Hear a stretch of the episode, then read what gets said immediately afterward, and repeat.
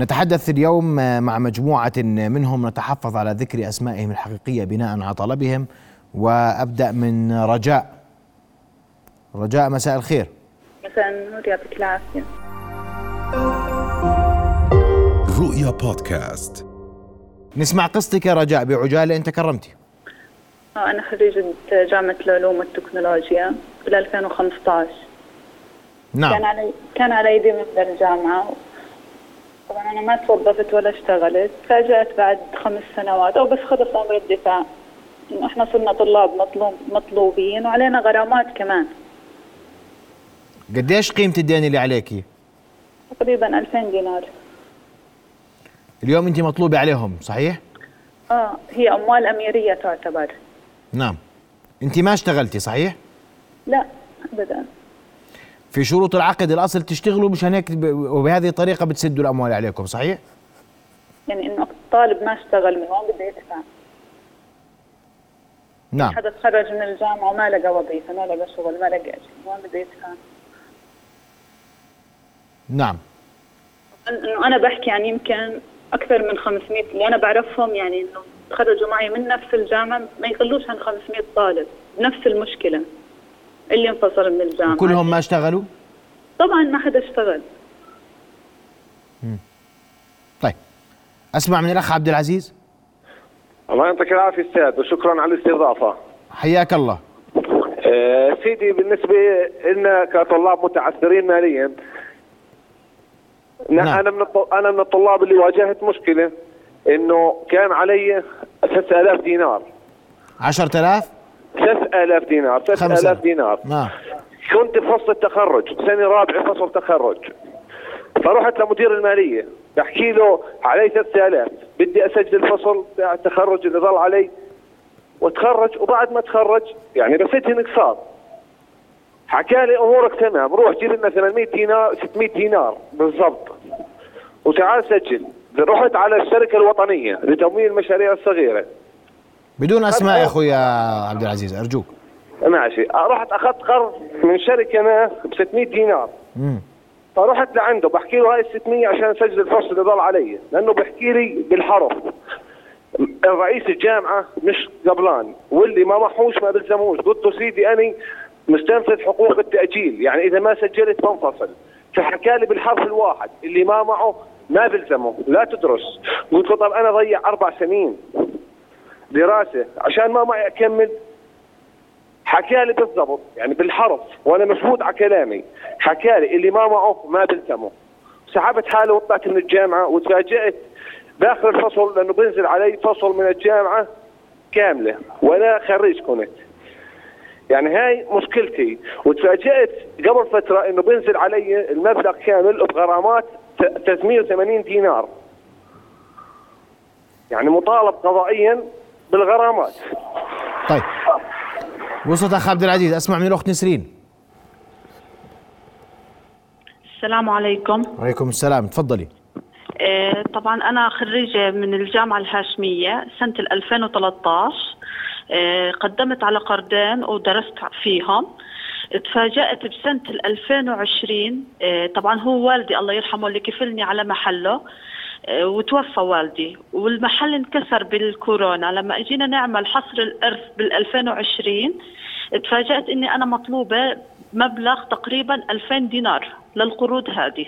نعم. طبعا انا ما معي اسد، قدمت على الديوان رقمي زي ما هو من 2013 لغاية ديوان الخدمة الملكية. قصدك ديوان الخدمة؟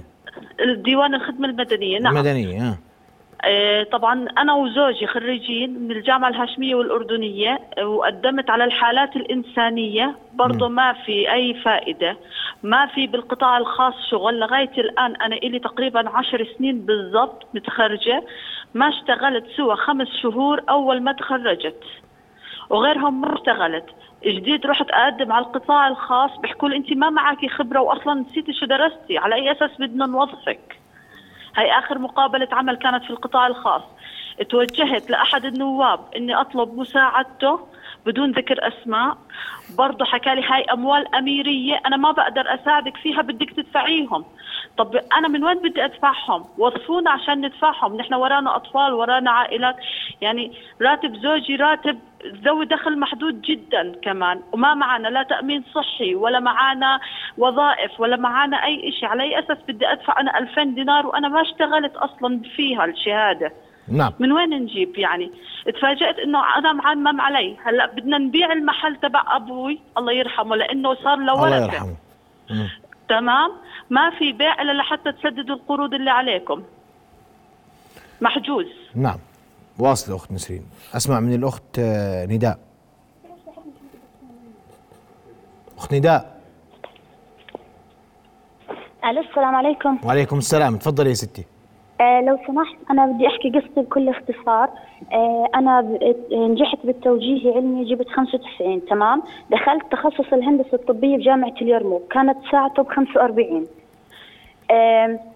أول فصل طلعت لي منحة لأنه كان معدلي عالي. السنة الثانية والثالثة والرابعة والخامسة 4 قروض، كل قرض بقيمة 2000 دينار، تمام. أنا حاليا السنة الجاية بصير مطالبة بقيمة قروض قيمتها 8000 دينار، تمام. طبعا ما اشتغلت أبدا، ورقم الديوان الخدمة بدل ما يقل قاعد بزيد، وما في أي نوع من الوظائف لا بقطاع خاص ولا بقطاع حكومي بالمرة نهائيا. طبعا كفيلي هو والدي متقاعد من الضمان، راتبه 310 دينار، مسؤول عن عائلة تتكون من 5 أنفار، تمام. فلو بدهم السنة الجاية بشو يقتطعوا 75 أو 100 دينار، ما بعرف يعني 200 دينار شو رح يعملوا بال5 أنفار، تمام. دورتي على شغل يا أختي نداء ما لقيتي؟ دورت والله، دورت. وإحنا بالجامعة كنا بنسأل لما بنقدم، كانوا يحكوا لنا مش رح تطالبوا فيهم إلا لما تحصل على وظيفة. وال2019 أصدر مجلس الوزراء قرار تأكيد إنه مش رح نطالبهم إلا إذا حصلوا على وظيفة. طيب. وبعدها بشهور ألغوا القرار، صار يحكوا لا بعد 5 سنوات من التخرج من طالبهم. رجعوا على القرار الجديد حكوا بعد 2 سنين من التخرج، تمام. يعني أنا علي 8000 دينار، ما بعرف كيف رح أسدهم. وأنا حاليا متزوجة وزوجي بالأمن العام، يعني راتبه أقل من 400 دينار، ما بعرف كيف رح ينسدوا صراحة. طيب واضح أخت نداء. أسمع من الأخت سوار. الله يعطيك العافية. حياك الله، تفضلي. أنا سوار من جامعة البيت، هندسة عمارة، خريجة 2011، يعني صار لي متخرجة 12 سنة.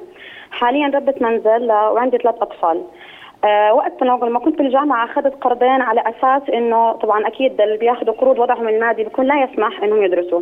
أخذت قرضين على أساس إنه بعد التوظيف ديوان الخدمة المدنية لما يطلع اسمنا بصير يقتطعوا من الراتب. طبعا أنا صار لي 12 سنة متخرجة، رقمي على الزرقاء هندسة معمارية 47 ما تحرك.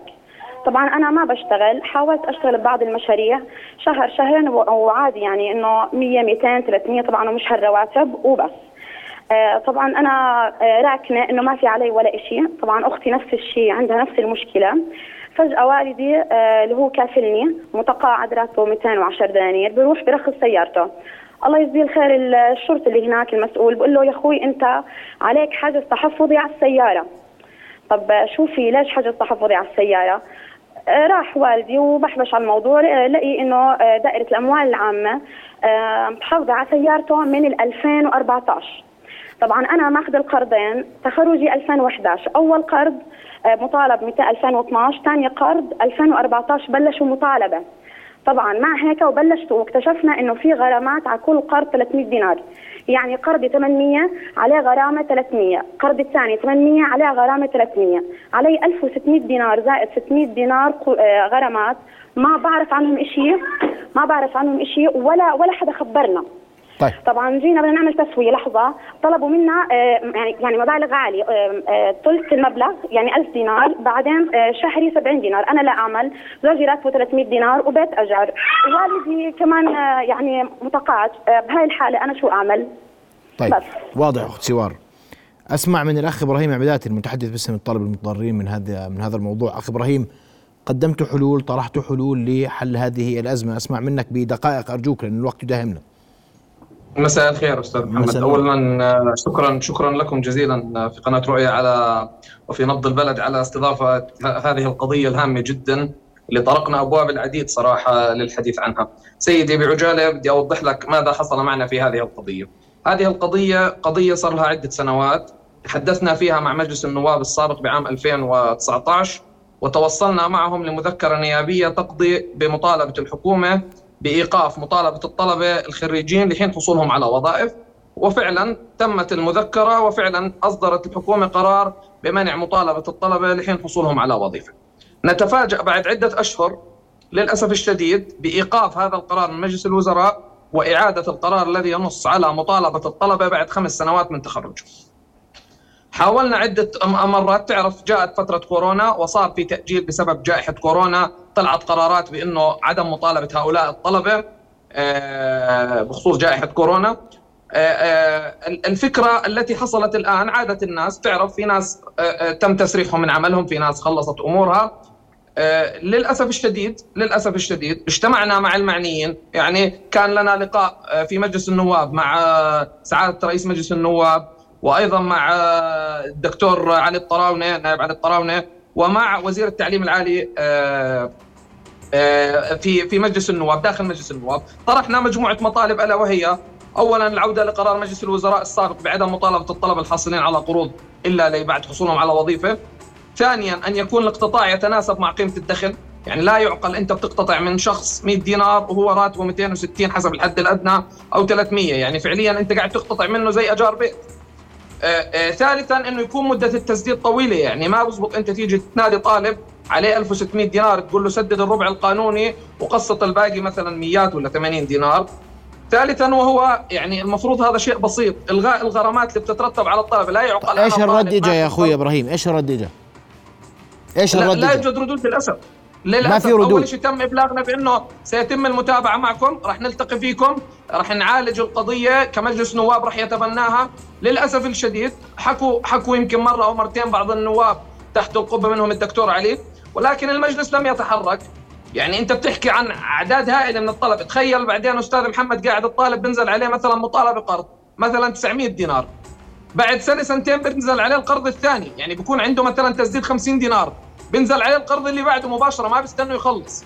طيب هذول الطلبة يعني يمكن شفت زملائي كانوا بيتحدثوا، هذول الطلبة مقدمين لديوان الخدمة ومقدمين للشركات، في ناس كانت تشتغل أصلا وكان ما عندها مشكلة باقتطاع، إجت جائحة كورونا تعرف تم تسريح الناس من أعمالهم. يعني إحنا اللي أخي إبراهيم واضح تماما اللي بتحكي يا أخي إبراهيم عبيدات. أنا سؤالي أستاذ محمد، هل الدولة تبحث عن إيجاد متعثرين جدد؟ يعني هذول راح يصيروا متعثرين. أخي إبراهيم واضحة الرسالة تماما، ولا نقبل أن يتعثر طلبة لم يعملوا وأخذوا قروض لإكمال دراستهم. يجب على الجميع الوقوف مع هؤلاء الطلبة اللي بيشتغلوا ما بيقدم انقطاع، وهذا أمر آخر. أما من لم يعمل ولا يعمل ولم يتوفر له فرصة عمل لا يمكن انقطاع من راتبه وتحويله إلى رجل مطلوب، وحق الرد محفوظ لأي جهة ترى في نفسها القدرة على توضيح ما يحدث في هذا الملف. رؤيا بودكاست.